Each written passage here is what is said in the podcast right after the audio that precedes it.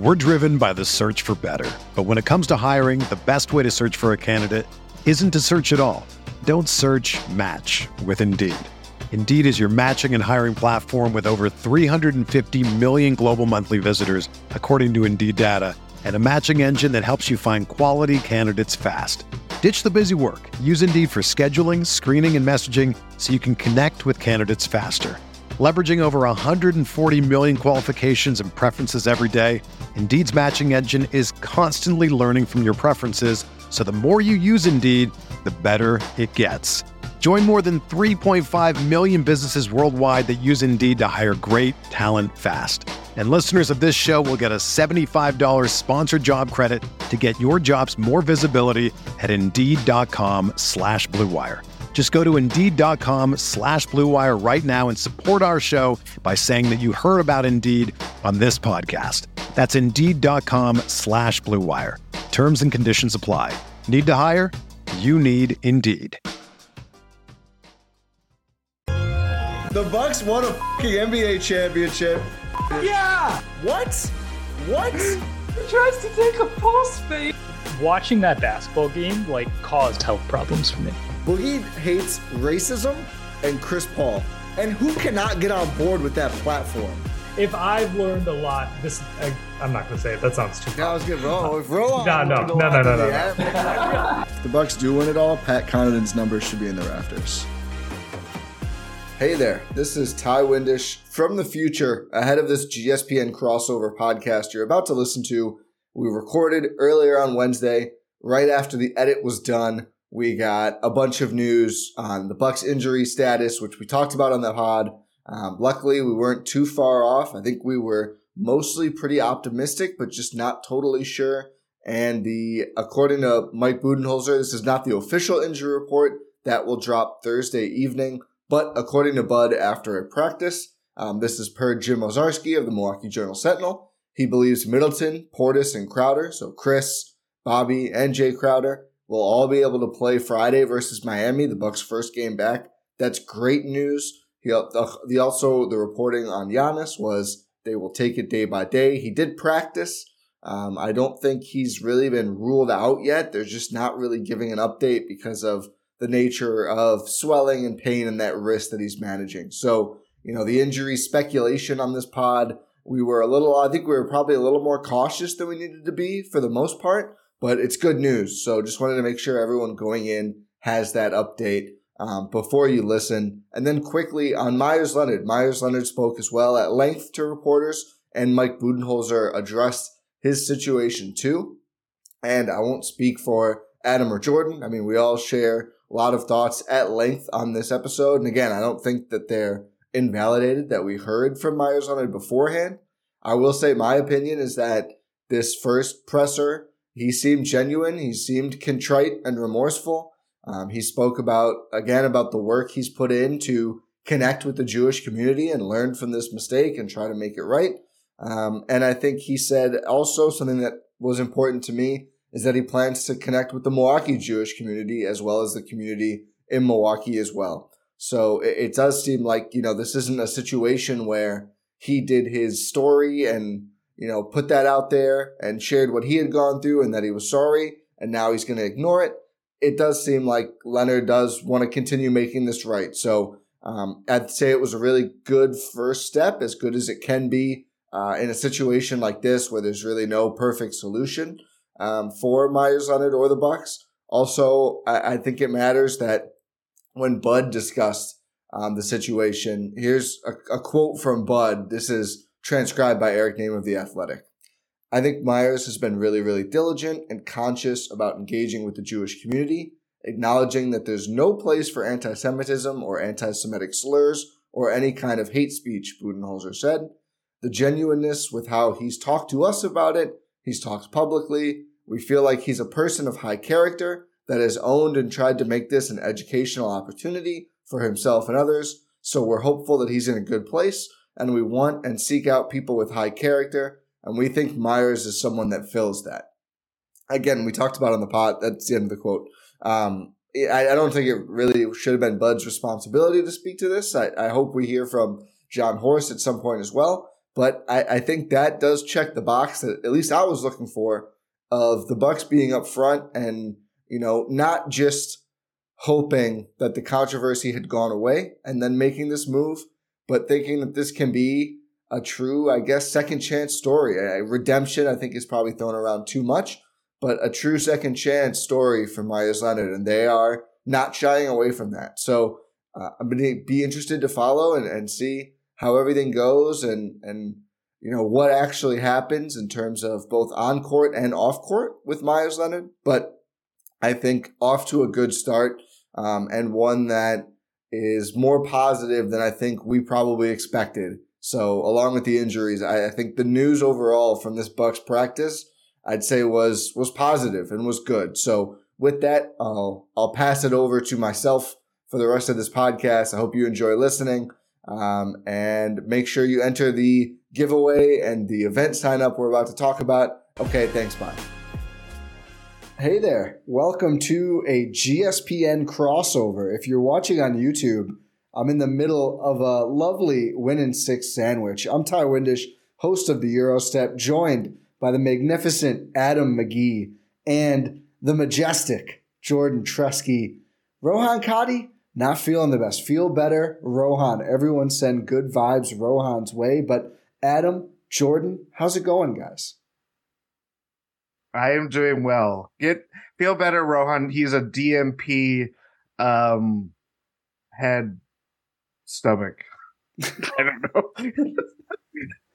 all the all the melodies or melodies. Melodies? Good lord. Mal- doing- melodies. Melodies. Melodies. This is great.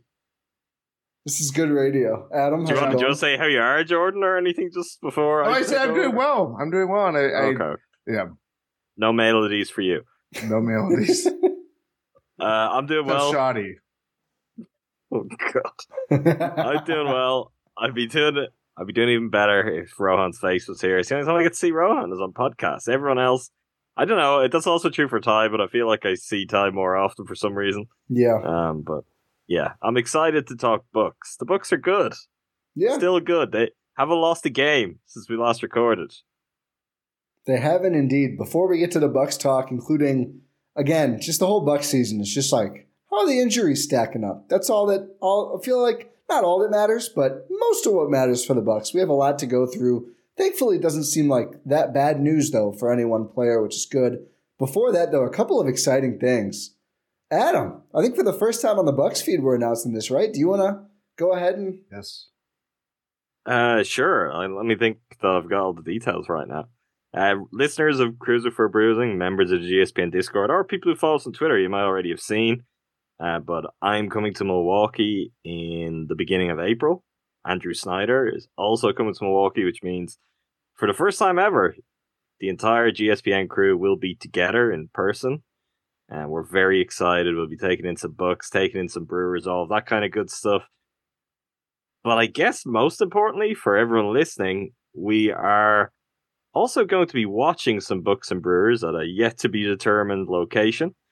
And we'd like any of you who feel like that'll be a fun night to come along and join us. You can take your picture with Jordan. I don't know, get him to sign your Lady in the Water DVDs. You could Um, get a I'm sure- picture with Rohan too, but it's not free. Rohan will charge. Rohan will TBD on if Jordan yes. charges. I'm a company, I'm a community man. And as I noted in a, in the Discord post announced this, you can like wave a tie from beyond the velvet Yeah. ropes at the Yeah, VIP yeah. area. yeah. Um, but if you are interested in this, what we want to do is we want to make sure we find somewhere that will cater for as many people want to come and hang out with us. So we ask if you are very much. I am definitely going to that. I'm committed to it. It's Tuesday, the fourth of April. We'll be meeting, I guess, around 6 p.m. at whatever this Milwaukee location is. You can go to gspn.info, and one of the options there, I believe, Ty, you added it, right? Oh, it's there. I, I haven't seen it yet. One of the Register. options there, Register the very first one, person. Two exclamation points. Big deal.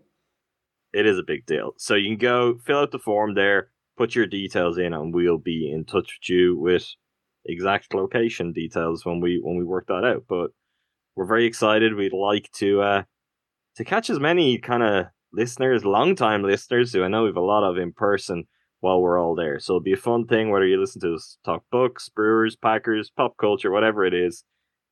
It's going to be a rare occasion, the full GSPN crew together. It is. And, you know, also exciting. This is, you know, not as new news to people who have been tuned into this feed, but can win a Bobby Portis jersey too. That's mm-hmm. still pretty exciting. Mm-hmm. Not as exciting as GSPN history, but I'd say right up there. So that also, like everything we do, can be found at gspn.info. One entry per a screenshot of you subscribed to each GSPN pod. So that's up to four that way. That is Eurostep slash win in six. This feed right here, cruising for a bruising, Milwaukee Brewers talk, talk of the tundra, Packers talk, Jordan and Newmark, who knows nothing about U.S. states, and make time for this, which is largely Adam and Andrew, but some other people as well, talking really anything, anything else. A lot of movies, but not just movies, TV shows, Succession, excited for that. Um, so go enter. Also, you can get a fifth entry, so up to five entries per person by screenshotting a donation to Feeding America Eastern Wisconsin. That link also currently at gspn.info. This is helping to feed hungry kids. So be sure to do that. We're over $200, I believe, in listener donations already, looking to pump those numbers up even more. Help out a good cause. Enter to win a Bobby Portis jersey. Much appreciate everyone who has entered so far. Okay. Should we talk about the Bucks? It's been it's been a while since they played. It's been a while since we have talked about them together. And I, I guess the one place to start would be Giannis Antetokounmpo, a player we don't always start with, hilariously enough, but injured his wrist against the Chicago Bulls, played about 40 seconds in the All Star game, did not play in the skills challenge. I would need less than an injury to be convinced to not play in the skills challenge. You could, if I woke up on the wrong mood, I think I would opt out of it. Poor Jrue Holiday had to do it instead of him uh, with Team Antetokounmpo. But the news we got, quote unquote news, is that there's still some swelling, but it's not a more serious, um, not, not fracture. What's the word? Um, sprain, wrist sprain. So could miss some time. We don't really know exactly yet. It's all about pain and swelling management. But Adam, what was your reaction when we got the Giannis update? And were you surprised, or is this kind of what you expected for the update for the big fella? I think overall I was a little confused in the few days from when the injury happened. Uh, for example, I was not watching the All Star game live, or in fact, not live, but I woke up the morning after the All Star game and I, I didn't know he was playing at all. I didn't expect him to even check into the game, to start the game, to do anything. So to see the one single Giannis highlight, I was like, okay, I know that's become a thing. Wasn't it last season that Chris Paul do the same? Mm-hmm. Um, I don't really know why, but okay, people want to actually have their their All Star appearance for real. Fair enough. He was certainly protecting it a little bit more than I would have hoped for if he was going out and doing that. So that was interesting. I don't know if we gained a whole lot from the reporting. I mean, the good news is the MRI didn't show up anything very malicious and kind of clearly ruling him out for a period of time. But the reporting essentially being when it's not sore anymore, he's going to play was even by the standards of injury reports that we've heard on Bucks players in recent years, really, really scraping the bottom of the barrel. So who knows when that's going to be? I think the Bucks could just decide, okay, probably should. We're going to take every caution. Let's just sit him out for a few games and yeah, come what may, we'll deal with that. This is something you can do if you're on the back of a winning streak like they are. If you've closed the gap on the Celtics, but we'll see. Maybe he's feeling good by Sunday. Seems like that could be a return for another notable NBA player from injury, and he might want a part of that matchup. From a Bucks perspective, though, take your time, Giannis. I mean, if there's if there's anything hurting there, there's no need to to force this as superhuman as he proves to be year in year out. Yeah, I thought the um reporting around it was very strange. As much as it was, uh, everybody probably got a little jolt or scare. Um, Sunday night seeing, I think it was Tim, Tim saying that he's going to fly to New York, get an X-ray, and we're like, okay, we're going to go through this all again. When you watch the injury or the game live and you watch the injury, it's like, well, he's already going to miss time regardless of whether that was going to be over All Star or the you know when they come back from break, even with it being a longer break, it was like there's just no way that they're going to fast track it. So to kind of have the same reporting and the same assurances that he's only going to play when surprise his wrist is healthy is like, yeah, that kind of checks out. Like that's normal, right? Like I didn't, I didn't think it was, I didn't think it, there was for the moment that Bud said after the Bulls win that it there was no clean break. I was like, okay, well, we're still gonna not see him for a little bit. Like it just kind of it felt banked in, and the fact that you know we kind of lived over this news twice or three times. I was like, nothing's really changed with how they're gonna manage Giannis, especially with as it's just the latest of all these things that just you know have piled up. Thankfully, no one is excuse me, no one has been out um you know out for the season, but it's like indefinite absences or extended absences that the Bucks are just going to play it right. That's that's you know this the second year in a row really where they're kind of having to juggle all these meaningful players sit on the sidelines for a while, and you just kind of just have to take it by ear. You know what I mean? Um, so yeah, I'm I don't know where what I would say, what I would say about how I feel about Giannis, but it's as long as there's no like a break or anything like that, we're we're still doing good. Yeah, I agree with that. I think the thing that helps, of course, is if there's a time to pick up an injury like this, you know, early-ish in the last game before All Star break is a pretty good time to do it. The Bucks have eight days between that Bulls game and their next game, which is Friday night against the Heat. Then, as you mentioned, Adam, potentially against Kevin Durant and the Suns. That's a day game on Sunday, 1 p.m. Eastern. So that's 11 a.m. local time in Phoenix. We'll see if you know Giannis decides to play by then. I I feel like that with this, I, I, the only thing that would shock me is if it was several weeks from now. Like mm. if Giannis played against Miami, I wouldn't bet on it. I wouldn't be like floored. I would be like, okay, he's feeling better. He is a superhuman. I mean, how many times have we been like, oh God, he just twisted his ankle or he just sprained his knee and he's not coming back. We're not going to see him for a month. And then, you know, you look down, you look back up, he's checking back into the game. So maybe it's, you know, unrealistic or spoiled to operate on that, but it just does feel like the guy just finds a way to play. I mean, he'll miss time here and there, but it doesn't seem like most anything is going to keep him out for that long. I mean, knock on wood, of course. Um, but even if he takes off another full week after, like so two weeks from the injury, mm-hmm that's still only four total games. Uh, Friday and Sunday, I just mentioned. Then a Tuesday, Wednesday back to back at Brooklyn, home against Orlando. So then the next game would be Saturday, March 4th against Philly. That's if, you know, misses two weeks plus and um, doesn't play until then. That's four games.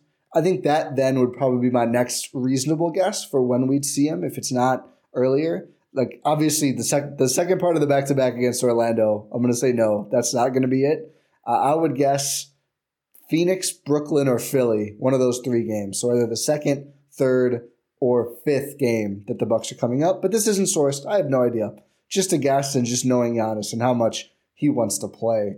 The other injury, I well, the next injury, I should say, Khris Middleton just missed because his knee just wasn't doing the greatest. This has kind of been overshadowed by the Giannis stuff. The org has not expressed that much concern, but also they kind of never do. And you know, we've think, we've seen things be bad before. Do you guys have any read on, or I guess just feelings on? I don't know. I don't know if anyone has a read on. But what are your thoughts on on Khris and when we're likely to see him again? I would, I would hope imagine. we're gonna. Sorry. Go on. Go on, Jordan. I think we're, we're gonna, gonna, say the same thing. Imagine coming out of the All Star break. That's what I was gonna say. Yeah. I hope so. I, it feels... If not, then it becomes a problem in a different way for the books, where I would have some concerns. The books organization are not going to push it this way, but we do have this kind of string, this triangle of injuries, you might say, where the pressure to retur- return will go from one guy to the other, and that's Giannis, Khris, and then Bobby wherever he's at. That's going to be kind of interesting to monitor if all three guys, for example, are still out coming out of the All Star break. Um, how that kind of plays into a timeline because you're getting a very different version of the Bucks if you're without all three of those. So I do think Khris, to some extent, factors into the Giannis discussion, not because the Bucks will be like, well, if Khris is out, we need to get Giannis out there, but maybe more because Giannis will feel like, okay, Khris is out, Bobby's still out, I've got to go out there, I've got to do my part. And there might be some of that that kind of plays the other ways either if Giannis is out. So I don't know if they're entirely unrelated. This is also kind of par for the course with Khris, and they could realistically have planned this out anyway. Uh, I'm not saying that's what's happened here because they probably would been more upfront with that, but it might have been a pretty logical way to plan this. Is okay, this time we're going to get him back. Then he's going to have the opportunity to wind down, have some rest. The one concern I would have with that is the stop start nature has been something that's worked against him a little bit. Um, so getting back into games and that going smoothly whenever he does come back is going to be important again, just so that we don't deal with any really notable setbacks like we had first time around. It is felt to go a little uh, cross sport um, analogy. It's felt very uh, David Bakhtiari like. Gosh, I was How really hoping you. that wasn't the injury comparison you were going to bring out. Oh well, excuse me, but I think it. I mean, That was like more- that was two years of. I I know Well- Khris has had his injuries and but that that particular that's a really really bad case and one that didn't have a perfect ending. I would say. Um, he looked pretty good by- this year. He he looked pretty good, but he did also miss plenty of time, and it was always you felt like hanging by a thread week to week. Whether is he actually going to be in one piece? Is he going to be able to play?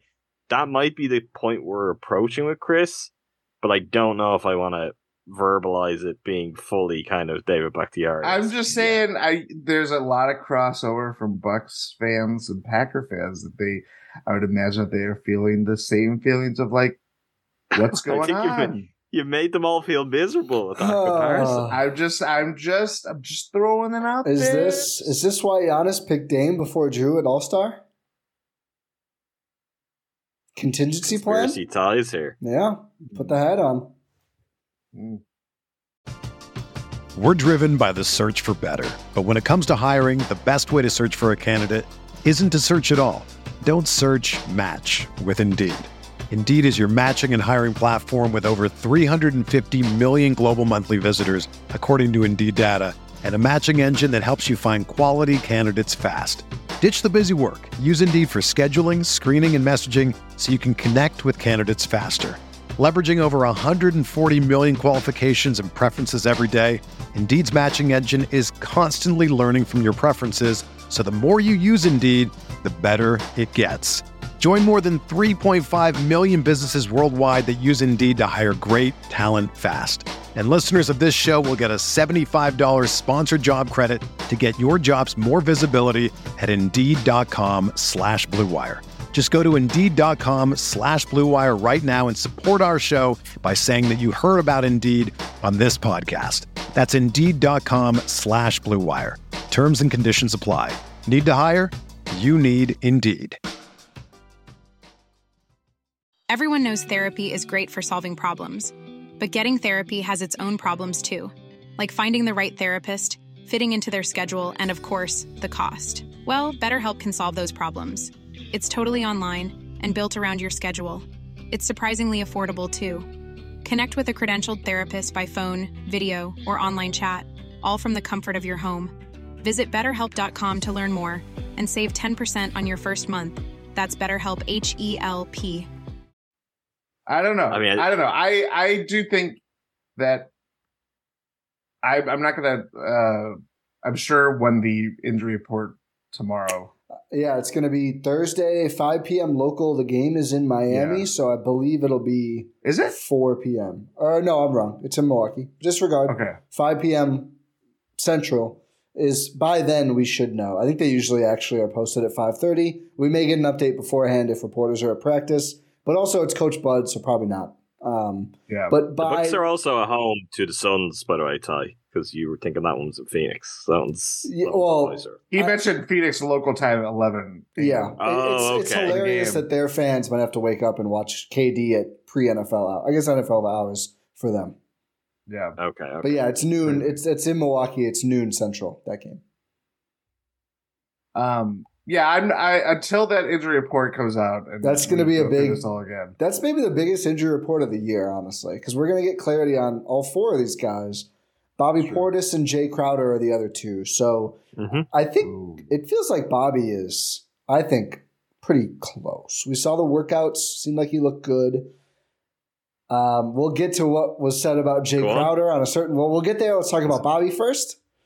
It's the same workout, right? It's the same workout, it but we're talking about Bobby first. Trying to hold this pod together. Um, but I just think generally, though, both of these guys just feel pretty confident it won't be too much longer. I, I don't think so. I mean, Crowder, you know, it's really just about getting into game shape. It sounds like he's back to his playing weight. He looks good. Bobby obviously was coming off the injury, but it, it seemed like there was some optimism around his status, even going into the break, that it wouldn't be that long after. So maybe it won't be the Miami game, but it feels like both of those guys, like I wouldn't think too much longer than that, honestly. And if it is, you know, I don't think that's necessarily a problem. It could just be Bucks caution. We'll see. Um, but I think, you know, the optimist view is we should see probably three of the four guys we talked about within about a week of games, if not less, at least. I, I don't know. With I would Gian- imagine Giannis's might go a little. bit Giannis is the one, but I think we. I mean, I don't know. It seems like we could. But if you have all three of Khris, um, Bobby, and Crowder play within, like you said, like you're kind of fine. They, Oh, can, they yeah. can just keep on winning. I mean, Yeah. realistically, with their Yeah. schedule, like, sure, there's one game in there where you may say maybe not, but even that's a lot up in the air.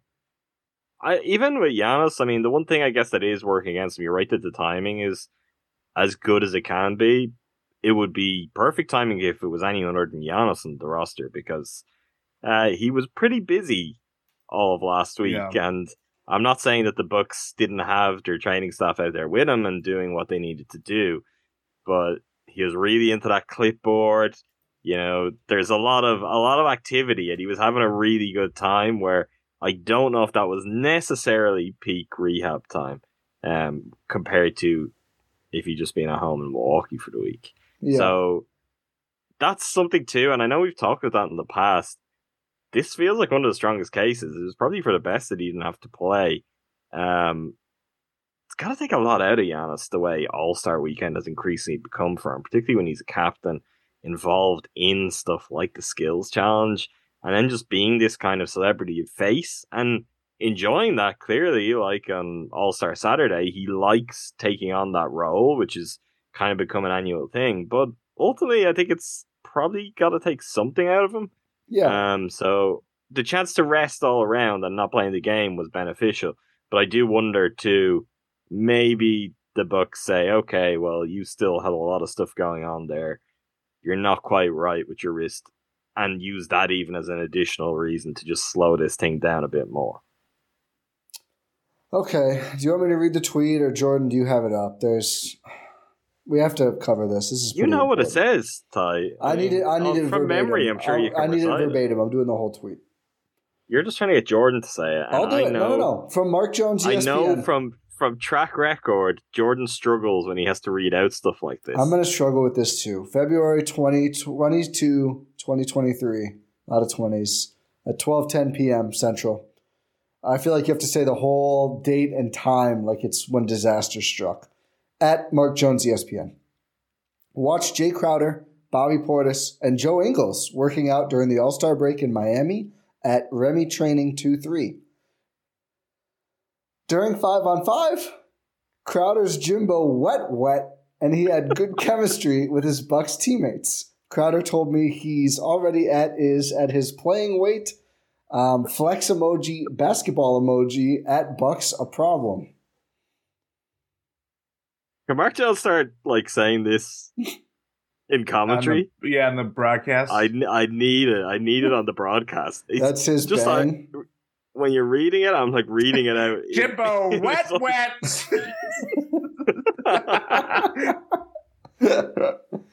um, but it's good news. I mean, for for all through, I mean, Joe, Sure. I, I I would love to see like what's the convo like with Jay and Bobby and Joe Ingles. I would love to see what these three are talking about. They're talking for wet, wet Jimbos. All right. clear? Well, I, I'm not gonna. I'm not gonna make that allegation. I didn't mute when I was gonna mute there. Um, Behind the curtain. yeah, sorry. So Yeah. that's that's the injuries and the wet wet Jimbos we had to cover. Um, there's also been a roster move. The fun continues. Uh, as reported a couple days before, on Wednesday, the Bucks made official their signing of Meyers Leonard to a 10 day contract. So the facts about Meyers Leonard, he was injured and on stream, he is a gamer. That's a fact. Said a slur that refers to Jewish people. He was traded and released after this. This, again, may have been coming anyway because he was injured at the time and also is just kind of a, you know, bench player anyway. Has not been in the league since then, which has led many to say he was quote unquote blackballed by the NBA. If you actually read the reporting, he was injured for a lot of that time and only cleared to play earlier this season. Pretty soon after that, he had a workout with the Lakers, and then obviously now is signing this 10 day with the Bucks after a successful workout. So clearly, there's been interest around the league in uh, a big man who shoots, which is what he does. He also has a well reported on, I guess, road to redemption, some might say, working with leaders in the Jewish community to learn more and atone for what he did. He's talked about, you know, being in a pretty depressed state of mind after all this, thinking that maybe he threw his career away. Um, and obviously, I mean, he hasn't said this part as much, but obviously, you know, not a good time. There's never a good time, but especially with everything going on around the country, you know, saying a, a, a slur against the Jewish community also should probably be weighing on his mind as well. But when it was first announced, and after you've done, you know, more research into this, Adam, I'll start with you. What are your thoughts on the Bucks adding Meyers Leonard to this? Probably in the long term, pretty meaningless 10 day contract as their big guys go through some injuries they're recovering from. Ooh. Um, I guess first and foremost, the road to redemption, I'll put quote unquote that you mentioned there. Yes. I'm just not interested in right now. Um, this is his opportunity to prove whether that's real or not. I think that's my first takeaway. We can talk about what we think about the Bucks making this decision. If it's right from a basketball perspective, if it's right from a culture perspective, if it's right from a PR perspective, whatever. We can talk about that in a moment. Um, in terms of the idea of, I don't know, I guess forgiveness and moving on, and someone made a mistake, and okay, they're going to go through the necessary steps, they're going to educate themselves, and they come out the other side and they get a second chance. This is the second chance that, in theory, someone's to get. A lot of people who uh, feel quite strongly about cases such as this, and anyone who feels uncomfortable about it, they're responsible. What do you do? You not think people deserve a second chance? I'll be quite honest and say, I just wish a second chance was with another team. I wish Yeah. it wasn't with the team that I was cheering for. That's the that's the selfish way about it. Um, the flip side of that is, if the road to redemption is real, this is the time to show it. And that's a very tough balance because this is his big NBA opportunity and all of his focus is going to go on that. But this is also the time when, you know, the spotlight is real again and mics are back in front of your face. And the spotlight is going to be really real on him for these reasons. So it's one thing to kind of pay lip service to, oh, I met Jewish community leaders. This is the kind of time where, and he may never get this chance again. These 10 days could be it. I'm inclined to say they won't be, um, but they could be it. This is his chance to actually speak to, to speak to the fact that he was ignorant, that he made mistakes because of his ignorance. And here's what people should know so that others who are similarly ignorant don't make the same mistakes as he did and can come at this from a much more understanding perspective. So I, I think that's my overall view on it is as simple as I- like, sure, does he deserve a second chance? Does everyone deserve a second chance?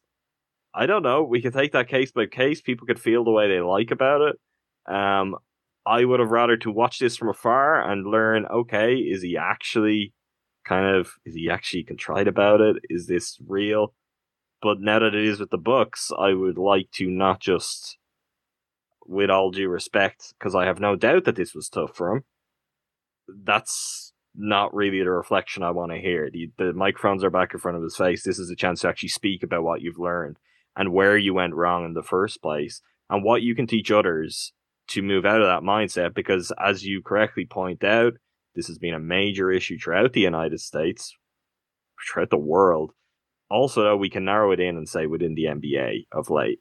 So if you're coming at this from a place that's very much real and the Bucks have given you your chance and you've met all these people and you have a different perspective on it, that's personally what I would like to see is yeah, we'll, we'll go and speak to that and go and prove that. And it's honestly at that point where I do think you can say, okay, this is someone who is making a real tangible effort to show they've changed and to show they learned from their mistake. Because if it's just a case of that's the stuff you say to get back in the room, to get back talking to teams, to get back in the NBA, and we're only going to hear basketball quotes from, I think that's going to be tough. And I, I think a lot of fans aren't going to find it easy to stomach. So it's not a not an easy situation. Uh, there's there's a lot going on, and a lot of people will have weighed in and shared their thoughts. I mean, the reporting is that the book's been hanging up for a year.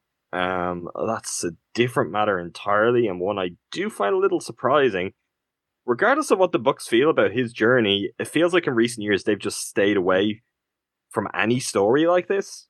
It's just kind of it would nearly automatically be something that would disqualify someone where they'd go, you know what, we don't need the circus that could come with that. We don't need extra reporters coming around to ask, hey, Giannis, what do you think about your new teammate whose history led to this? So that in its own right is surprising. I've been on the record. I do think they need a big. I don't think this is necessarily just a token signing. If we're to look at him as a basketball player, I don't think he's necessarily the ideal fit I would have gone for, but it makes sense that Jon Horst would go for it. And I do think he was a decent player. Sure, he's on the kind of the edge of fighting to stay in the NBA, but I think he's he was okay. Like he's got a clear plus skill. His, he's got two between he, size and shooting, sure. and that that mm-hmm. for know, sure is an intriguing combo for anyone. I mean, those players are always going to have some interest, right? And I guess the Bucks have bought in on that in a big way, and I've been thinking about it for quite some time. That's great. We'll see what he can do in the court. I hope that's good, but I am honestly very sincerely more interested in what he does off the court because I, I actually think this is just generally an important test case. We don't have to dive too much into the Kyrie of it all, um, but the idea of oh, you know, statements of apology, then deleted Instagram posts, and all this kind of stuff.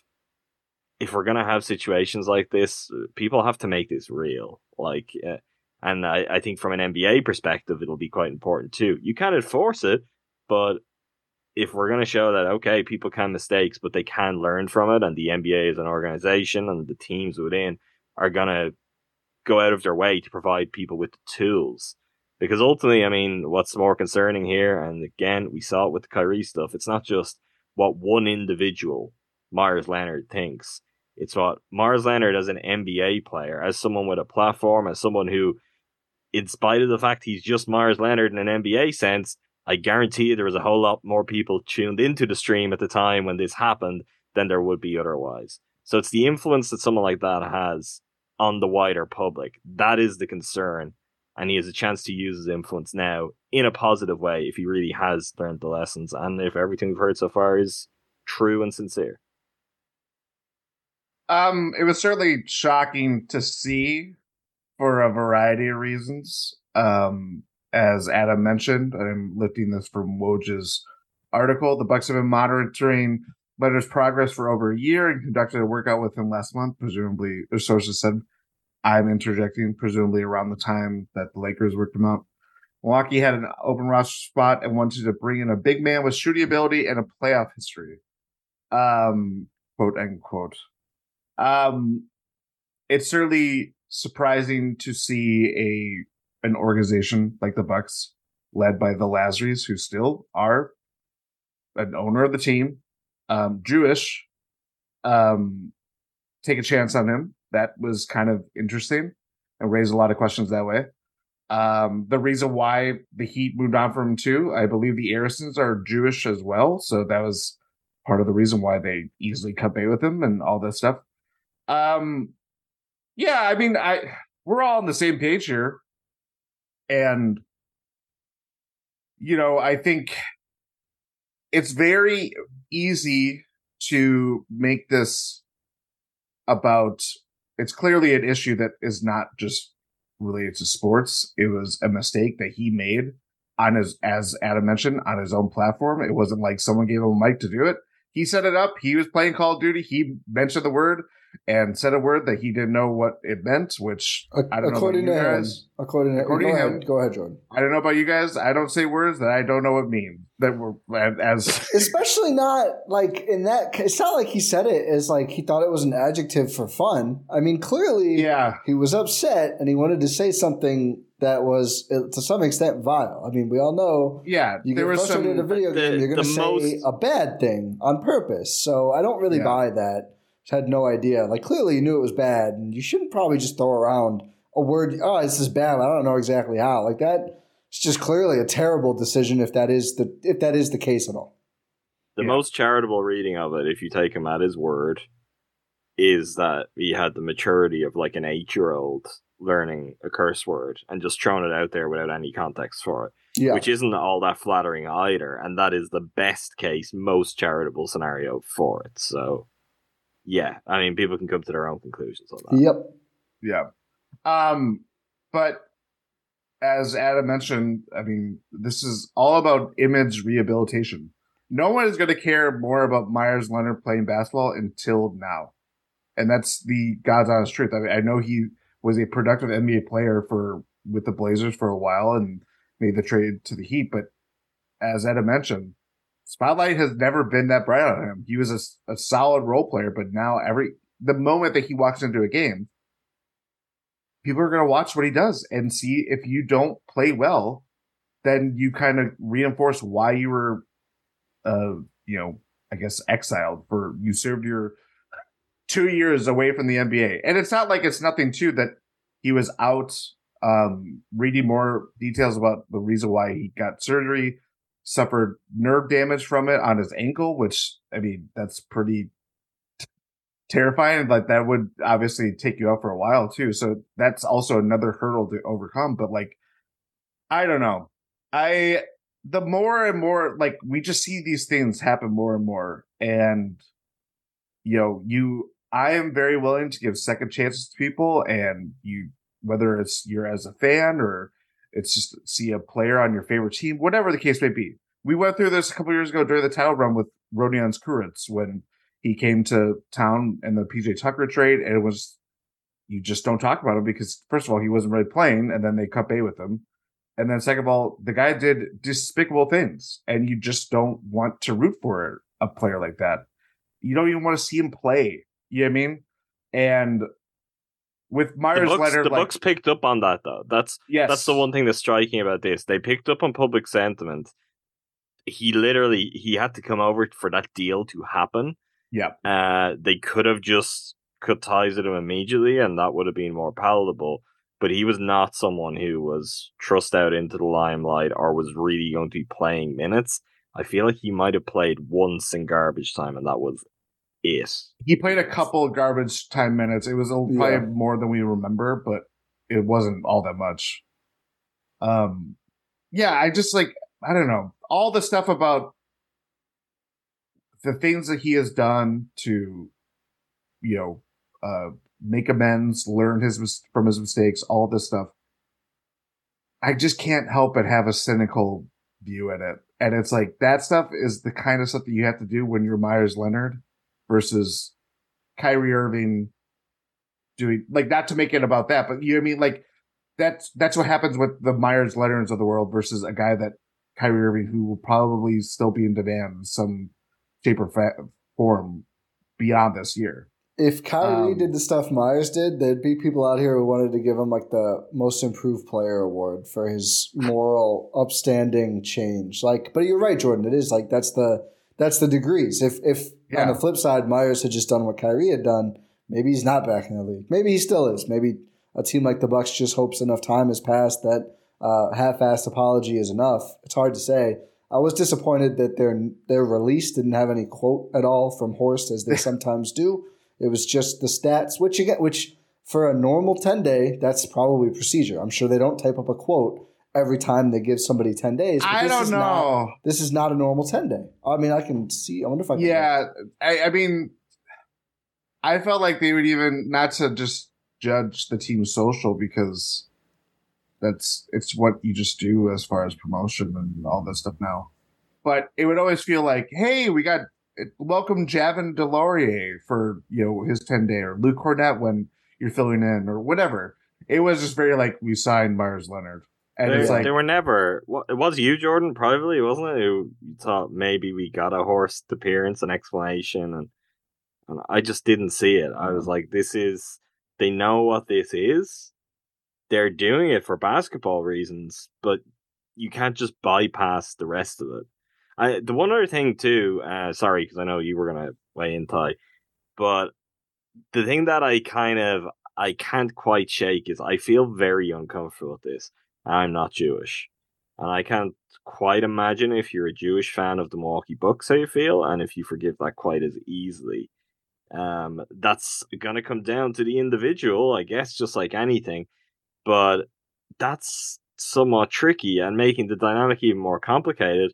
I mean, there was a lot of talk about it earlier in the year. Deni Avdija is the only Jewish active player in the NBA right now. And as that, he has had the misfortune of having to address questions over multiple players related to anti Semitic comments and kind of speak about how he feels about that.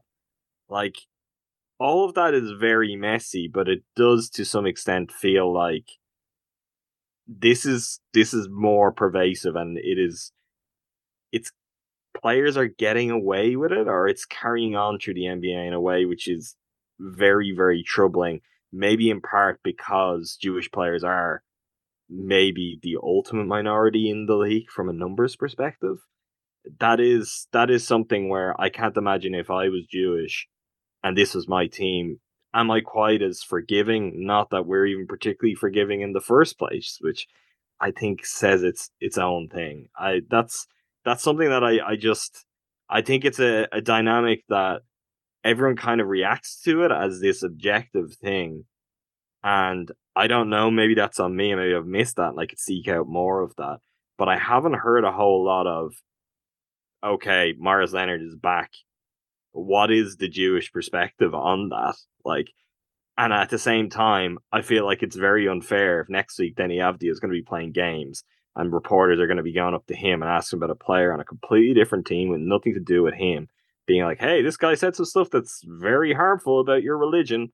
Uh, how do you feel that he's back?" Like that's not the solution either, which is really boiling back to why I would like to see if if Meyers Leonard is for real on this, take ownership. Like this is your chance to come out and say what you've learned and show us. Like I I will be the first person to say, okay, he did more than the bare minimum. And for that, that might help to start some wave of change. I would rather if these situations just never cropped up again, but it seems like a pretty grim reality of the NBA at the moment that they're happening and they're happening somewhat regularly. Bucks Wizards in 12 days. Oh, So, great.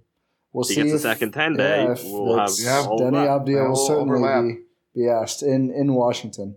The only other thing I was going to say is, and, and you guys touched on it too, and I think we can move on soon because this is a 10 day contract, maybe a player that we see play once, twice, and that's it, maybe more. We'll see. I, I'm not against second chances. I don't think anyone's tr- against all second chances, but you just would like to see, you know, I, I, like there's this idea that, you know, like people who are quote unquote canceled can't just like go somewhere and be apart from society forever. At some point, there has to be some sort of reintegration, like apology, you know, re- like true redemption, like actually making amends and self reflection and improving. And that has to exist. And this, there's an opportunity here that this could be a, a nice example of that around the NBA and the world. But if it is just mostly ignored, and so far from the Bucks press release side, seems like that may be what is going to happen from the org at least.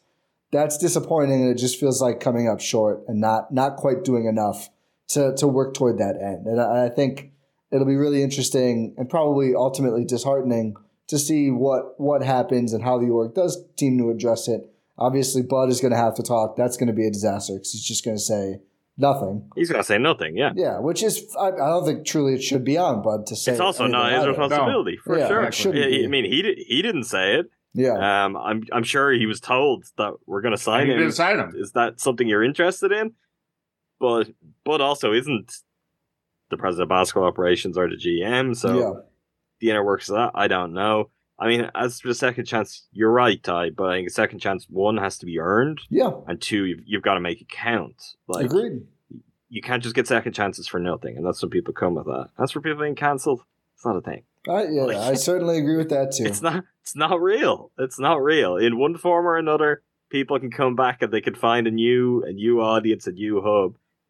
Meyers Leonard's getting a second chance in the NBA. That seems like a pretty unlikely place as a kind of fringe-ish talent to get a chance, but he is.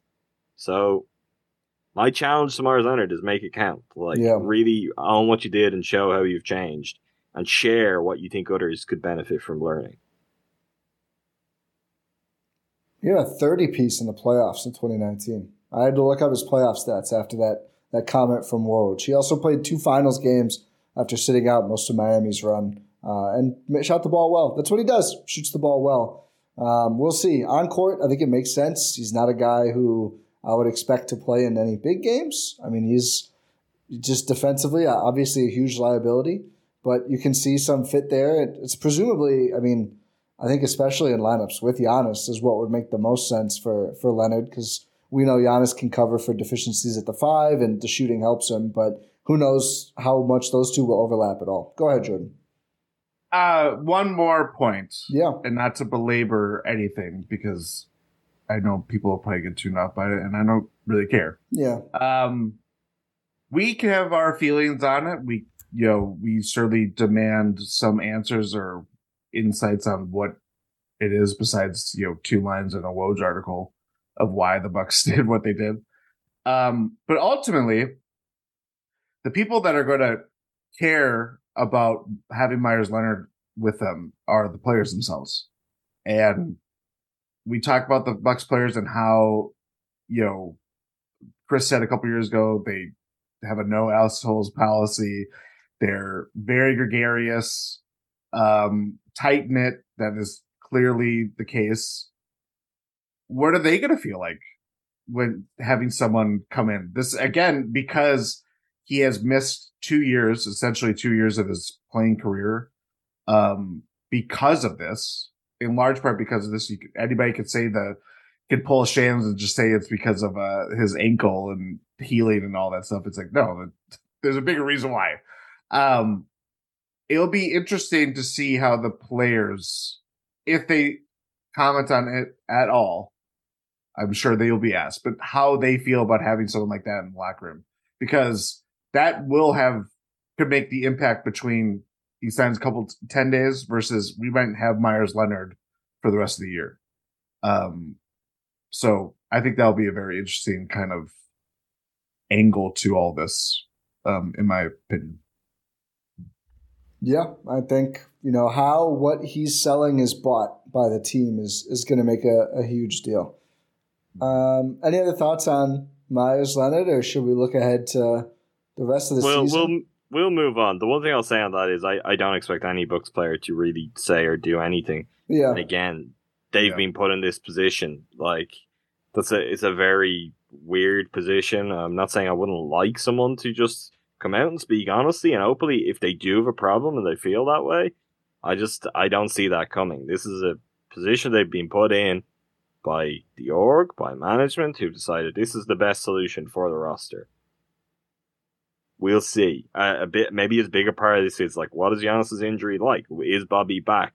How much are we going to see him? How much are we going to be talking about him? Is the other part of this. This Yeah. could be a busy ten days for him, and or that I could mean, factor in in some other ways. if we're right about Bobby and potentially Crowder being back pretty soon, we could we could not see him at all. I mean, we've seen Yeah, ten days. It's very true. We've seen. Ten, I mean, I could see him in Oshkosh. We've seen ten days. Jeff Dowtin spend more time with the herd than Bucks. I mean, I wouldn't expect that for you know a veteran like like Leonard, but you just never know. It's just hard to say. And I think bringing him in now, Eric Nehm noted on Twitter when asked, you know, they had to sign him today not for the roster reasons, but to get him in for a practice today. So mm-hmm. could be a practice body as as much as anything too. So we just don't know. We'll see.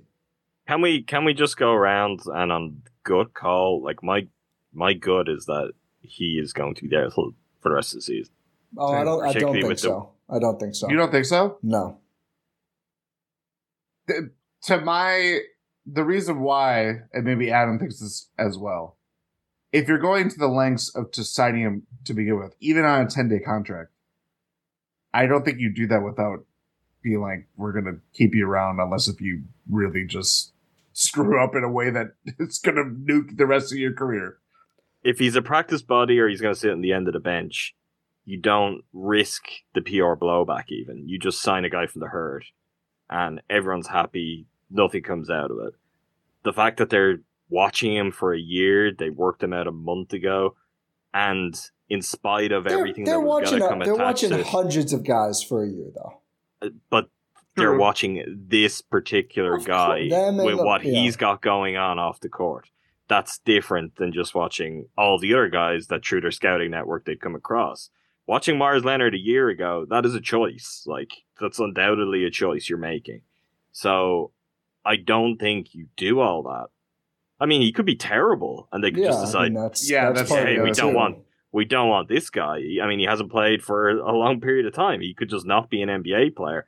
Maybe that factors into it. But I think if he's borderline even close to what he was before all this happened, I think he's a Buck for the remainder of the season. I I don't think they think they need a big when they're healthy, and I think, and I, I don't know. Again, I, I'm optimistic about Bobby, but in the if there's a chance that Bobby could be out for a couple games, and Giannis, you know, bigger chance he could be out for a couple games.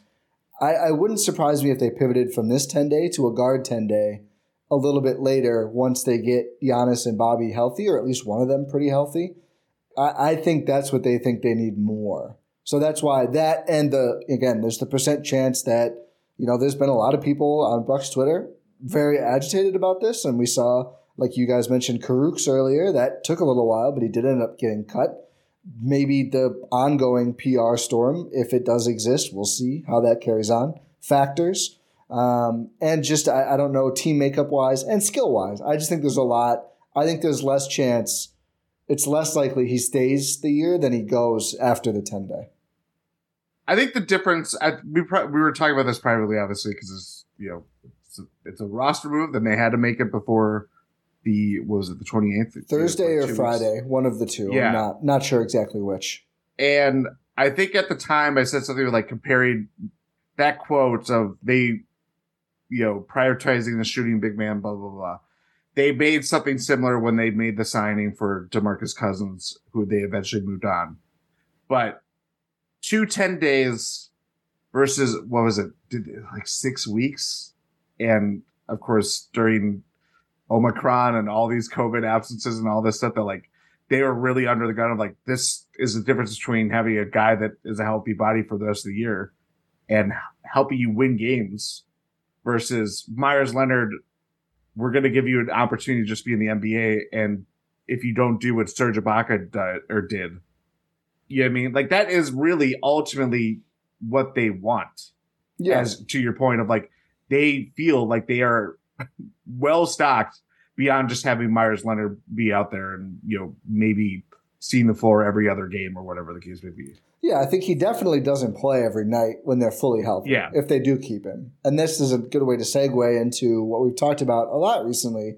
Is when this team is fully healthy, it's a stacked rotation. I mean, there's going to be guys a lot more difficult than Meyers Leonard to determine if they're going to play every night, and we know from the big perspective, Giannis is going to play a lot because best player in the world thing. Brook Lopez is not going to play a lot in every series, but is always going to start and is always going to play at least 20 minutes. Bobby Portis is going to play a lot, and it tends to go if Brook doesn't play as much, Bobby plays more, or vice versa. You just run out of center minutes quickly. And then at the four, of course, we can go down a long list now. Again, when healthy, Khris Middleton, now Jae Crowder, Pat Connaughton, Joe Ingles, maybe fading a little bit. We'll talk about that. Um, you know, uh, Grayson Allen, who can size up a bit. I think I'm forgetting someone too right now. MarJon. Bobby, Bobby will play. Yeah. don't think MarJon's going to factor in too much. I think back to backs. That's when we're going to see MarJon the rest of the year, is the second night or maybe first night of some back to backs. But again, the the healthy Bucks rotation, and then obviously at guard you have Jrue Holiday and, and Jevon Carter there. Um, there's just there's too many guys to play every night as is. So I think even if we do see Leonard all year, he's still not going to play most nights. It is going to be that reserve big either. I mean, I don't even know if foul trouble would be the situation for him because he's so different It's- than what they get I out of injury, even Ibaka. like, yeah, like it, that's and that's part of why I would like a big on this roster aside from my advertised, you know, Love the big guys. in always having more big guys on the Bucks roster. Uh, I don't know if this was exactly what I was looking for in, in this instance, yeah, we can't blame you for this one. but Yeah, we we got to do the Larry don't Larry you David put that like on me. Don't you put that on me. um, I just think if Brook misses one week, two weeks, if you like disaster strikes and you have Brook and Bobby get minor injuries at the Yeah. same time, like it- it's not unusual to just have one extra guy there for depth for that purpose. It doesn't have to be this is someone where their minutes like where they fit in night to night. But it's okay if disaster strikes and we're in the playoffs. Like Meyers Leonard is not the saving grace, but having a big there and being like, okay, well that guy is an NBA big. We're not going to necessarily go and prioritize that as the starting guy who's going to play 35 minutes because Brook's out or Bobby's out. But it might be okay. There are some minutes there depending on your matchup. I think that's why I was looking for them to add some size. And honestly, I think that's maybe why Serge Ibaka was on the roster to begin Oh yeah, with, and why they hundred may be following suit with that again and being like, yes, we do want to replace Serge with another big. So he, he may not play. He probably will this week because of the situation when he's coming in, but I think he could not play for a long time because of the strength of the Bucks depth.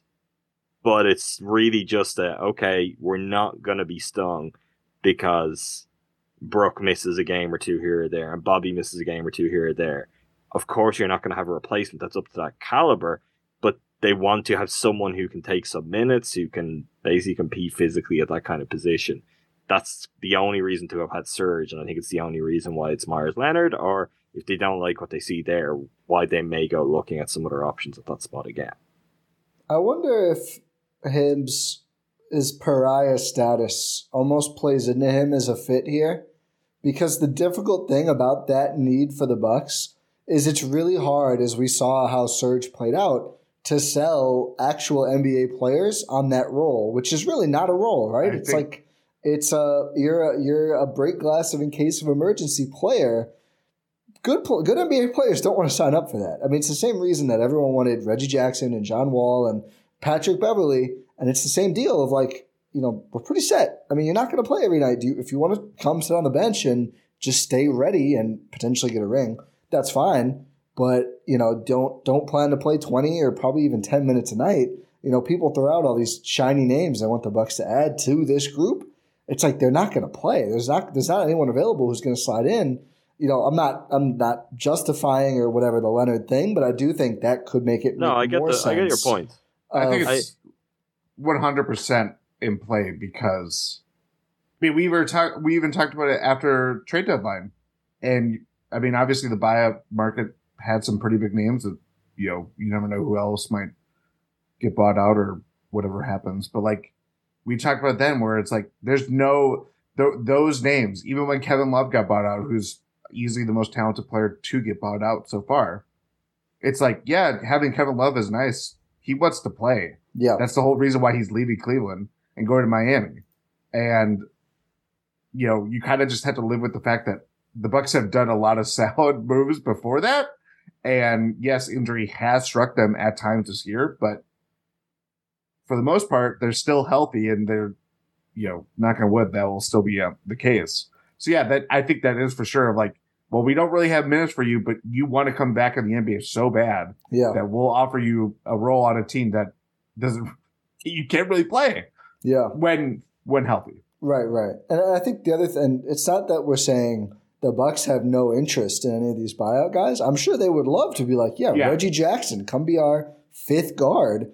The pitch just isn't good. You're not going to lie to these guys. That's how you get it. And I'm not saying they lied to Serge Ibaka, but that's how you get that situation where a player is like, I don't, like, can you buy me out? Can I go somewhere else? Because I would like to play games and I'm just not doing that. So, um, Yeah, th- I mean, there's one one thing that always gets overlooked with buyout guys are guys who just find themselves out of the league at this point in the year, and maybe they're young enough to get back and feel like, okay, I want to keep making money. Like, yeah. yes, there's the choice to go to a contender and chase the ring. The other one is what we've seen Pat Beverley do, which makes a lot of sense, which is I feel like I'm still good. I feel like I've still got time in the NBA.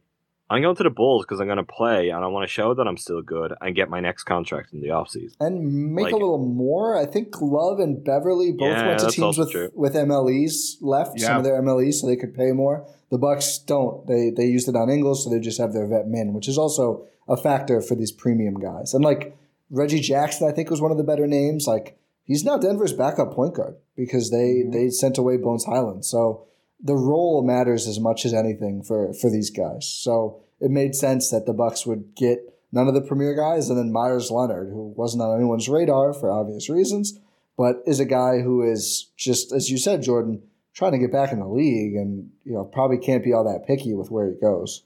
Yeah, beggars can't be choosers. Yeah. You're out, you're out of the league, you're out of the league. You'll take your opportunity. And that I will say, I've said it before, I wanted Derrick Favors, and I still want Yeah. Derrick Favors. He doesn't fit the shooting profile, and maybe Horst is just so wed to that now with his big guys, which Yeah. I guess the Bucks Yeah. have entirely evolved into that. But he's only 31 years old. Like, he kind of perfectly fits aging into a backup veteran who's a really solid guy who plays good defense, will rebound, kind of will move the ball offensively, and is just smart. That to me is the perfect. Okay, imagine everything went wrong and you need to get 10 minutes out of Derrick Favors in a game. You're like, okay, this is a guy who's a good NBA player until pretty recently and would be the seamless locker room fit, and there wouldn't be all these questions and concerns. That's where I would have gone with this. It's interesting, I think, in its own right, just the profile Yeah. as a player that maybe the Bucks really are now so just invested in. Well, our bigs are shooters, and that's it. You know- There's no know room for a non-shooting big. You know whose fault it is? Go on. Yorgos Papagiannis. Greece's spacing, I'm not even kidding. Greece's spacing at Eurobasket was so bad. Even Apex MVP Giannis, they just had a lot of problems when those two played together. And Papagiannis is like a good NBA center, but I'm not surprised that the rumors of him to the Bucks dis- dis- uh, dissipated. And I'm not all that shocked that they only want shooting bigs now because it's just really hard. Also, you could kind of say like, you know, Brook is has been a better shooter this year, always kind of a tenuous shooter. Bobby's shooting has kind of fallen apart this season, as great of a year as he's had. So really, I mean, I think I, I like favors too, and I'm a little surprised they didn't go with a more defensive inclined big. But I kind of think they're looking at this and going, if this is Brook insurance or Bobby insurance, it doesn't help us that much if the guy doesn't shoot, and we don't really want to play him with Giannis and take that much away from our offense, even if clearly the defense is better than what Meyers Leonard can give you. Mm-hmm. It also is going to make whenever they do have to replace Brook, it just gets harder and harder because as we as Rohan and I, I think talked about in our last pod, there's like three guys in the league who have anything close to his skill set. Yeah, And every year it gets tougher because they don't have salary to do it, yeah, which is why every year the draft comes around. And if the Bucks have a draft pick, which is another issue, I'm like, okay, let's just try and find Brook. Like you're probably not gonna, but it might be that the Bucks do have to look that way in terms Is there another Walker Kessler around? but that's the thing. It's around? with the non-shooting. That's I don't I think that wanted, would have. Yeah. I, I liked him too, and he looks like a great pro. But it Yeah. it would have been. It's a really tough fit if you just don't Well, shoot at all. I I probably have said this a million different ways at this point too, but like when we have talked about like the next Buck or like the because they do it's this goes back to what Horst or Horst buds. I guess it was second year when they. It was more. It was reinforced when they went after Rolo, a guy that was not Oh. someone that was shooting threes. We're not getting KD No KD. Oh, okay. from Shams just now. They're targeting his Suns debut Wednesday's road game against the Hornets. So that would be obviously after. So, so the Suns Bucks matchup early in the day is going to be probably no Giannis and no KD, which is Stay a sleeping, Phoenix market. Oh, Stay see- sleeping. Fine by me. The Bucks probably win. Keep the run going. Rest Giannis up. Like that's that's a good outcome. That's, that's not an easy game. Listen, but, yeah. Ty, we'll see we'll see them in the finals. We'll get Giannis and KD in the finals. Ah, I don't know about that. I'm just trying to promise Giannis KD in a much more fun way than a Sunday. Sabonis At the end of Giannis is going to be the finals, baby. Everyone's sleeping on my Kings. I don't believe it. Uh, people, do people know about your Kings history? No, because I mean, I blogged about the Kings. you for bury like a it, year. is it? I mean, it just doesn't really come up much. This is Ty the ran first a time. Kings website, which Yeah. is honestly pretty miserable stuff. I mean, Yeah. I've, I've done some stuff. I was a Kings, I was on a Kings beat briefly, uh, but I did not run a Kings website. So Demarcus Your Cousins, Kings. man, forever linked. So Uh, one last thing, I guess, just the outlook for the season, and and uh, sorry, Jordan, I forgot, I cut you off with the KD bomb. Honestly, I have already forgotten. my Yeah, I did too. So that's I'm glad we're on the same page. Um, it was it was more knowing that KD's not going to play on Sunday It was more uh, probably better than whatever the hell I was going to say. no, anyway. no, I don't think so. But the last the last thing I have on mind is just like how excited are you guys to see Crowder? Because I think I'm actually getting like very excited, and the more I see the workouts and hear quotes or you know Jimbo. Jimbo wet wet. I mean, that's certainly exciting to hear in any circumstance, but I do feel like he's going to be a great fit, and I'm really high on the Crowder Bucks, honestly. Jordan, go on, you take it. Oh, okay. It seems like you're Um, really excited, so that's why I was giving it to you first. I'm very excited. Jimbo Wet Wet. That's my uh, new album coming out. Uh, Title your autobiography. uh yes, that should be Jae Crowder's title of his autobiography.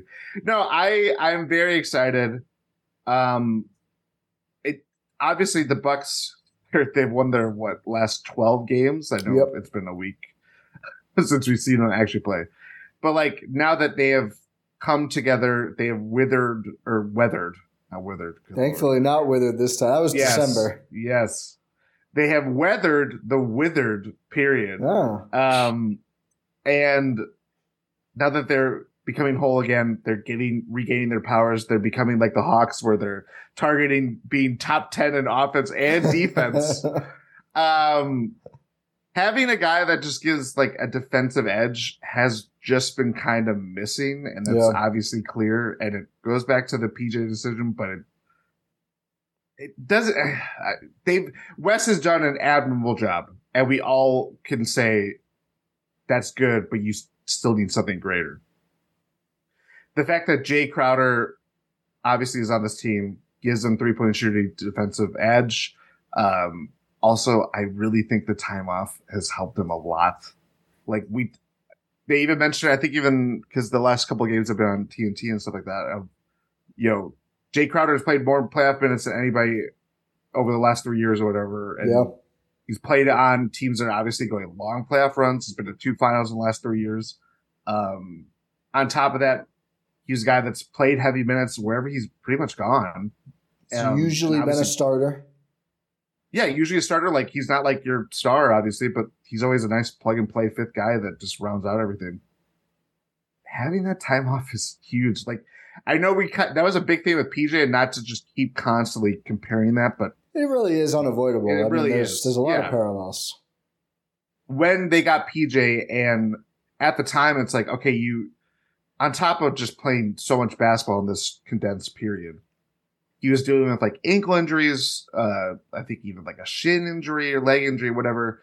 And it's like taking that time of like, okay, you came from the Rockets literally doing everything. You were their defense by the end of your time there. Um, you're going to take a couple games off. You're clearly not right just maintaining his health, health maintenance, load management. I know it's buzzwords that bring out the best of people, but it's like in in the case of someone that played so many minutes and does a lot of hard work playing defense against guys that you know like to ridicule. You're playing against the best scorers in the league. I think that is an underrated kind of thing of like just taking that time off. And I know it's not ideal circumstances. If he had his way, he would probably still be on the Phoenix Suns if they didn't trade for Kevin Durant.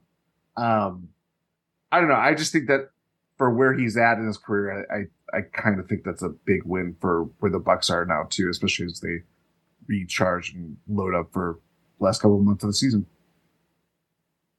Can I be honest? Yeah. I don't think it's the best answer for like for like podcast content to get people. I'm, Um, no, no, this that's not what I'm doing, Jordan. Uh, I'm not. I'm not that excited. Uh, No. I'm not pouring kind of cold water on this and being like, I think Jae Crowder is bad and will be bad for the Bucks. Jimbo dry, dry answer from Adam here. God. It's uh it's not that at all. I think there's a few elements where one the Bucks having won twelve in a row doesn't have me quite as excited about this as I would have felt just before that when they desperately needed something. So it's going to be a great bonus. It's going to make them better, but the urgency isn't there where I feel like, okay, this is this has to happen now. This has to save the season. They have to flip the switch. I'm gonna. The one thing I'm gonna caution with is the flip side of really Jordan's point. This is, it's a long time off. It's a really long time off, and I, I don't know if this will be quite as immediate that the version of Jae Crowder we're gonna see is gonna be the version of Jae Crowder we want to see, and to do what Jordan also did and to make the unavoidable comparisons. That's fine because the version of PJ, one, we didn't see him right away. The Bucks marched to beat their own drum on that for the better but it really was the playoffs by the time it was like, oh, okay, there's PJ Tucker. Yeah. And you know what? That's that's all it needs to be. So with the prospect of, oh, we could be, you know, a couple of days away from seeing Jae Crowder, I'm like, yeah, cool. I'll watch. But it's it's not something where I'm like really, really excited about because I do think this is not a move that's going to necessarily make a, a showy instant impact. Um, but I it's really all that. about am I going to be excited about it come April, May, June? Yes, I hope so. And that's kind of where I'm at with it. So it's just taking it in stride for now, but hoping that we're going to be looking back on it as a really big deal once the playoffs come around. Yeah, I feel like I'm in the zone of really. Everyone knows I love Wes. I, I, I didn't coin the term, but I applied the term zippy to him on a playback two years ago, and every time he makes a shot now, I say it. It's a true point forward situation you got going on. zippy, zippy, wet. Yeah. wet. But but the problem though is it's too often zippy zippy dry dry, and I think like a We've bigger- kill this a right bigger now. no this, this episode. is this is the rest of the season. Dry, dry has got to go. I mean, bigger Wes uh, wet wasn't great. Matthews- Dry, dry has to go. A bigger Wes Matthews who scores more consistently, I think, is a big deal. As much as you love Wes, the size is a factor. And there's Yes. just there's there's a PJS nature with some games he's just not going to score. And I think in the playoffs, I think I felt like he dug deep and was given as much offense as he probably could. It still wasn't that much. And as I've talked about with Rohan a bunch, Crowder's like on average in the playoffs scores more than Grayson Allen, despite being a worse shooter, because he just he's involved. He's going to give you some more offensive production. I think that I, I can't wait to see how that levels out versus you know PJ better rebounder, probably a better defender, but clearly we know he just wasn't doing all that much in terms of actual scoring himself. Crowder's going to do more, so I'm excited to see like what that levels out to, and I think it could give us the most dynamic playoff Bucks we've seen, which is really exciting. The other guy I thought about Crowder in relation to over these 12 games or whenever since they added him, Joe Ingles, who really like what he does offensively. Think he's going to play in every series, maybe not every game. He plays late in some of these games, especially like the Clippers, the Celtics, and we've seen teams are just like, we're going to get that guy on the switch and we're going to go after him. He's confident that he can get back to being good in those situations. I I applaud him. I hope we see it. So far, we have not seen it, and I think having Crowder, you know, really him and, and Grayson, who I think we all agree has held up better. We haven't seen him in this, you know, real huge game against the Jays yet, or whatever other team you want to say. I think in the Boston game he played well against Derrick White. That's a whole different animal. But the him too potentially, like just being able to say, okay, you're finding Ingles, you're finding Grayson, you're getting a lot of joy there. Now we're just not going to play him, and we have Crowder. We can sub in Wes, even if Jevon is too small. Like we just have more options now, and I think that alone is exciting. That's not even Crowder specific, but just being able to make those tough decisions without you know saying we need three guys to play 48 minutes or you know we need to rely on a player who's just not going to score at all. That's really comforting in itself too. Yeah, that's Yeah. certainly Crowder adjacent too. Yeah. Like that to go back to the Bobby of like he didn't play in the Nets series and how much you know that we Put- put can in a tough celebrate that spot. now, and it's like you know at the time or now we could be like yo what a uh, quintessential role player you you know you buy into your role at the time. I'm sure he's like. Do you see who they're playing and I'm not playing? You know, what I mean, like that kind of thing Yeah. so like i think that is easy it's not as big of a thing now but like because they have so many options um that will certainly affect how you know ingles there's definitely going to be series where he's not a suitable option or his minutes are going to be lower as much as you want to have so much ball handling on the floor at all times you know defensively it's it it nothing's really changed post injury and obviously so. It's you know it's asking a lot of him to to become something that he wasn't to begin with, but this gives you a little bit more cover. And even Wes, like I just because of the Crowder now, I don't think Wes is gone from the rotation. I do think I think we see him certainly not as often, but you know, but it but it ha- trust Wes, and that is Yep. all that you need to see playoff minutes. I remain, I think, higher on Joe Ingles than everyone, in part because I just really believe the Bucks are fully aware of the kind of the push pull factors and they're prepared to lean into them. And that's when you put them out there late in the game. I think particularly because you look at recent results of some of the games where it's happened, the Bucks are still winning. It's not always easy, it's not always pretty, but they're they're backing when he's out there, he can help them to supercharge their offense. And the games where they go that route, it's a case of okay, we think that if we get that extra little bit of a push offensively, we're gonna win this no matter what. There might be some ugly possessions, but at the end of the day, we've got Jrue, we've got Giannis, we've got Brook. We're gonna get our share of what we need defensively, and we're gonna bet on getting that little bo- bit more offensively, which, as we all know too well, has been something which is just completely lacking from the Bucks. The Bucks had no option to give them a chance to be like, oh, you know what? Let's try and out offense the opponent. It hasn't been how they could do things. So I think that's really valuable. I'm not concerned about the times where it doesn't look great because I do think Ingles is the kind of as advertised competitor where he's game and he will get away with it on some possessions. And when he doesn't, the question is going to be, well, does he help the ball to move well enough? Does he create well enough on the other end that it outweighs that? And honestly, just looking at the numbers and look at the Buck's results, so far the answer is yes. Like he's making the better players, the most important players around him, even better, and he's spurring the Bucks on. What Crowder does, and I think this is to your point, Ty, the key details, it's the options. So they now have that option with Ingles, which they really haven't had in recent years. And you've got Wes as there as an option for a defensive type, a PJ Tucker type, we could say. Now you've got Crowder, who's doing that, but with more size, with a little bit more offense as well. And all of a sudden, you start to have a scale where you can look at things a little bit more situationally. It's what does this matchup call for, but also who's got it. And by the time we Yeah. get to the playoffs, like if Joe Ingles is Mhm. shooting the lights out, well, then you'll be like, you know what, we go Joe Ingles, we're going to give up some points, but we've got this working in our favor. If Jae Crowder is absolutely in peak form, he's locked in, you're going to go to him. Likewise with Wes, like these are options and they're good options. We've talked in the past about, oh yeah, the Bucks could do this or this guy could get minutes.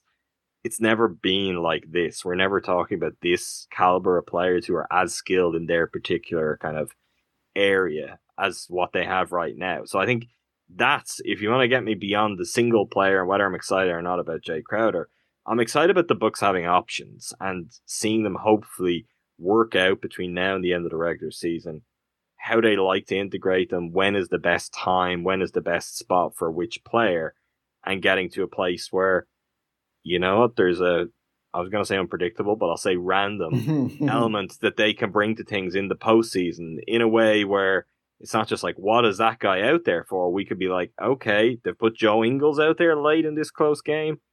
Well, that means this is how they're trying to win the game. Yeah. And I, I think there can be a clear enough vision with all three of those guys and more. Like we know what Pat offers and his solidity, how Bud likes to kind of lean on Pat, and we also know how Pat has consistently stood up and performed in the postseason too. Um, but uh, there are things that to me are interesting and exciting. that the Bucks haven't had at their disposal before. Um, if we want to say they've had a Jae Crowder type, they haven't had exactly that. If we want to say they've had a Wes Matthews, kind of whether Pete West Matthews or anyone else, they haven't had all of these pieces together. So that's the thing that I guess I'm going to be watching quite closely as we edge towards the playoffs. Yeah. Um, yeah, I think I'm just really excited. I can't wait to see the full team, which we just have not. I mean, even not counting Crowder, we saw for like what, like a quarter or so since Khris has come back the second time when Bobby got hurt again. And now, yeah. obviously, Crowder's a whole new factor. We haven't seen him clearly, but just want to see what this looks like at all and what the early rotation returns are. I mean, it's not going to be written in stone at, at any point. Like Adam, you make a good point that it's going to change and evolve, and I think there will be some on matchups and some on. Okay, Crowder's shooting forty percent right now. Let's ride it until it turns to three percent, and you know we're going to be kind of unstoppable in the games where he is shooting a high percentage with what he does give you defensively as well. Um, and the, the last thing I'll say on Crowder, I, I always hear, you know, you got to be careful. He's the kind of guy who can shoot 7% from a series. Like, oh, like every Milwaukee Bucks role player ever, except for Pat Connaughton. Like, we were born in the darkness. Sure. We're very used to this. The Bucks have won a lot of playoff series with, oh my God, can you believe blank player? Bryn Forbes is, you know, minus 800 in this series? Like, yeah, I can. I've seen it. I've seen it all. So, not and too the, worried. The one, the yeah. one other thing on Crowder is obviously this is not something we're really going to get to hear the nitty gritty of or get to see from the outside. But he's really gone up against the Bucks with his last two teams and some of the in the highest and the lowest points of the past few years for the Bucks. And nobody has a better kind of read on what's it like the game plan for this version of the Bucks. And I mean truly this version of the Bucks, not not a team before that. So from the success he had with the Heat, Bucks have evolved since then, but there are still elements of that that can kind of get them unstuck at any given moment. To then what the Suns were doing and how the Suns were game planning for the Bucks before the Bucks ultimately came and blew them away. That's valuable too, and I, I think that perspective, that voice in the room, and from what I know of Jae Crowder, he will be a voice in the room. He won't be shy. That's useful um, and I even think, like with someone like Giannis, Giannis is going to appreciate that. He's gone to battle with Jae Crowder really for many, many years now. Going back to when Crowder was with the Celtics before the Celtics became a really relevant force. I think. I feel like Crowder was gone. He was the year before the Bucks Celtics playoffs. He was series. in the Rondo trade. That's right. That's right. Yeah. Um, but the Bucks have seen no shortage of Jae Crowder over the years, and that's going to be interesting to kind of get into the mix, get into the locker room too.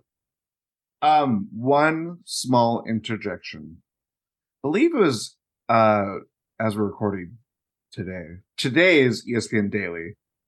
Um, I think it was Brian Windhorst. I'm relaying information that I have not actually listened to, so I guess I'm pulling a Meyers Leonard. Um, but uh, uh, in terms of saying something that mute yeah, his mic, Ty. Mute his mic. Cut the Sorry. feed. Cut the feed. Um, Brian Windhorst mentioned that the Suns were going to do the deal with the Bucks for second round picks, salary filler, blah blah blah, and the Nets demanded Jae Crowder to be in the Kevin Durant trade, which is interesting. Outside of just I wonder, did they not want to take back the other salary they would have had to take back? Would be my guess. Because he's expiring, and they know they know the Bucks want him. I mean, are they? Yeah, I think it was like just basically like, oh, Landry oh, is another way to get more money out of or picks out of. Well, people. that and if they took if they if they had to take back salary and they took back someone on like a longer contract, they probably didn't want to go beyond this year, and they knew like they know the Bucks will send over some picks, and we can find someone. It ended up being Indiana to take the stuff. So I feel like they were yeah. just like, you know, we have enough young guys. We're adding two more. We don't need a multi-year contract here. Like, let's let us do this Crowder deal, and then we can just, you know, take the picks and, and run. I thought they kind of overpaid for their salary dumps, considering Indiana's keeping two of those players. Really good business by Indiana to take three picks. I think three of the five to take Hill and um, Nwora, but whatever. Brooklyn has made a lot of bad decisions. Is you uh, you find so Don't gleeful. get them started. I know, I know. Don't get them started. I said my piece. Yeah. Well, all right. Um, we have no tweet of the week. Is that correct, Jordan? No, you know, it's also a break for players and coaches. So, uh, Mike Dunlap, I hope you enjoyed your your uh, your time off. I'm sure he's on vacation somewhere. I mean, maybe took his wife away somewhere. He tweets about his wife a lot, so maybe it's time to put the phone away, get on vacation. You know, can it's blame him. That's the also right bring is the have. perfect time to not be judged, and that's Yeah. you know, just put down your gavels, everybody. Put Who who take a break? Yes, exactly, Um, exactly. do you think anyone liked Giannis's Mark Davis comment more than Coach Mike Dunlap, knowing how he feels about officiating? I feel like he must have watched that and been like, "Hell yeah, I'm on board with this." Do you guys know what I'm talking about, or did you miss? I do. I, Oh. I know, but he's he's been offline like Dunlap. so That's he true. He'll he'll see it in a couple seen it. days. Jordan, do you know the Richard Jefferson? I saw, yeah, I saw it uh, in pa- in passing. I didn't watch the celebrity game live. No last No. no live for me. Giannis is. Wow, Uh, we've moved on from the days where Jordan used to live tweet and recap the celebrity game at All Star Weekend. Content, baby. Gotta Yeah. throw it up somehow. Giannis is falling out of the next Mark Davis game, right? Like, can we monitor this? I- I'm a little concerned about that aspect of it, but oh well. Let's, be let's get it out of the way. Biggest fast. You don't want a impact playoff for game. this playoff run coming up. We're gonna be looking at every Mark Davis uh, ref Bucks game. Be like, Well, Oh, thankfully, thankfully, Buck's Twitter isn't one to engage in conspiracy theories, so I'm, I'm sure we'll be not at all. or any other sports team Twitter. Okay, I think. Do we have anything else, or is that is that it?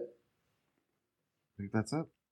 Sign I've up. Sign up if you want to attend. If you plan to attend the GSPN Yes. live show, uh, April fourth, correct? Tuesday, Tuesday, April 4th, 6 4th. p.m. And enter before Somewhere us. in Milwaukee. That's all we can tell you. Right April now. Fool. And this is the last week to enter for the Bobby Portis autographed jersey. Find all those links at gspn.info. Thank you so much for listening. Sorry, Jordan, I just couldn't let you cook this one time. I'd wrapping up this damn podcast. We've been all over the place. Um, Adam knows I don't usually do well in I was, I was gonna say Ty hot doesn't water. like. It's yeah, no But Roman. Ty also. He's not an outro Not guy. an outro he guy. struggles anytime he has Yeah. to land the plane. Which, considering Ty's background, Big it's concerning that he guy. struggles with that. But it's an They issue. didn't, I didn't fly him, just so you know. That is true. I wrote about him. Did not fly him myself. I could see why they didn't let you. You struggled to land the plane. They'll let anyone do it, but it's I got a little queasy. It's Anyway, Sully Sullenberger. Subscribe wherever you listen to your podcasts. fun Thanks again to all of you for fun listening. fact, real quick. I, I got Flight and the movie uh, Sully and Flight confused. Wait, which is the one about the drunk pilot? That's flight. Then, Yeah, yeah, yeah, yeah. So Thankfully, I, Sully Sully is not, Was not the one drunk, the drug but I, pilot. I was or out that to could have had lunch. very different. I worked with Yeah. avi. Uh, yeah, exactly. I worked with aviation people, and I was out to lunch, and I was like, "Why do we keep honoring this guy who flew drunk and just happened gosh. to land?" And they were like, "That's two different movies." so I got that one straight now. Oh, Sully, Captain, my captain. not That's drunk. why. That's why Ty no longer works in aviation. That's right. Thanks for listening, everyone. We'll be back soon when Bucks are playing games again. Uh, until next time, uh, pod random and go Bucks.